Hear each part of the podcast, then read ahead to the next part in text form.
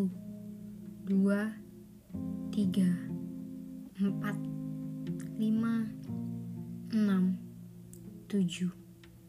Bahkan angka rasanya tak mampu menghitung kekuranganku. Mudah saja orang berkata, jangan menilai buku dari sampulnya. Faktanya, semua mata selalu tertuju pada tampilan sebagai pandangan pertama. Melihat rupa, gaya, lalu menilainya ketika mata mereka mengernyit seolah berbicara bahwa aku tak pantas berada di sana. Aku pulang, berlari menuju kaca, bercermin, bersedih atas diriku sendiri. Aku malu, bahkan untuk menjadi diriku sendiri. Aku takut, aku tak merasa berguna. Rasanya hanyalah kegagalan yang sengaja diciptakan untuk membuat orang lain terlihat sempurna. Jerawat, gigi yang renggang, struktur rahang yang aneh, kening yang luas dan mengilap, mata yang sipit, pipi yang menebal, kulit yang gelap kusam tak terawat, rambut yang kering, keriting, tubuh yang pendek, gemuk atau bahkan terlalu tinggi. Dengan cara bicaraku yang tak menarik Akumulasi kekurangan itu lalu terkonfirmasi dengan sempurnanya kisah hidup orang lain yang tertera di muka media. Orang-orang berfoto memegang piala. Mereka tersenyum sambil memakai jaket organisasi, bergaya apik dengan pose yang sempurna, menceritakan betapa terharunya ia diberi kejutan ulang tahun oleh teman-temannya. Terlalu banyak juga ada bakat yang terlahir bersamaan dengan tubuhku. Terlalu bodoh diriku untuk bersanding dengan mereka. Layaknya sampah, aku hanyalah orang terbuang yang mengais belas kasihan untuk sekedar berteman. Air mata, sayatan silat, bahkan cacian menjadi bagian dari diriku yang sekarang.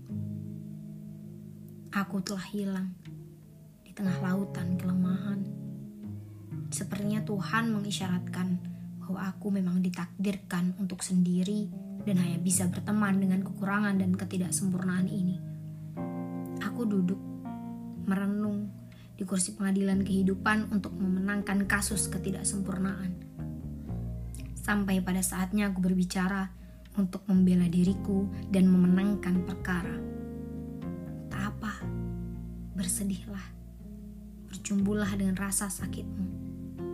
Tuhan mengizinkan terjadinya kegagalan, keberhasilan, kesakitan, kesehatan, kekecewaan, kebanggaan, kematian, kelahiran, kemiskinan, dan kekayaan agar kamu merasakan anugerahnya melalui perasaan gembira, sedih, lemah, lelah, resah, gelisah, atau gundah. Kamu tahu itu bahagia tanpa pernah tahu bagaimana rasanya kecewa. Lalu aku memungut kepingan-kepingan diriku yang berjatuhan. Bersamaan dengannya, kulihat juga sesepihan tubuh orang lain. Ternyata tiap manusia pernah retak. Hakim telah memutuskan lalu membacakan keputusan. Kamu menang kamu mampu berjuang dan bertahan untuk bisa berdiri hingga saat ini. Kamu menang, kamu menangis, kamu mencaci, kamu kuat untuk bisa berekspresi dengan emosi. Kamu anak yang membanggakan, anak yang selalu dinanti kepulangannya, ditanyai kabar dan keadaannya. Kamu adalah teman yang menghadirkan ketenangan. Kamu mengamati dan mendengarkan cerita setiap orang lalu membalas dengan senyuman dan jawaban yang menghangatkan. Kamu menang, kamu cerdas, cerdas dalam memvisualisasikan keadaan, cerdas dalam menata setiap perkataan, cerdas dalam bernyanyi dan mengungkapkan perasaan, cerdas dalam mempertahankan kesehatan, dan cerdas dalam urusan humor juga mencairkan ketegangan. Kamu menang menang atas dirimu sendiri. Tenang, terima, dan berbahagialah.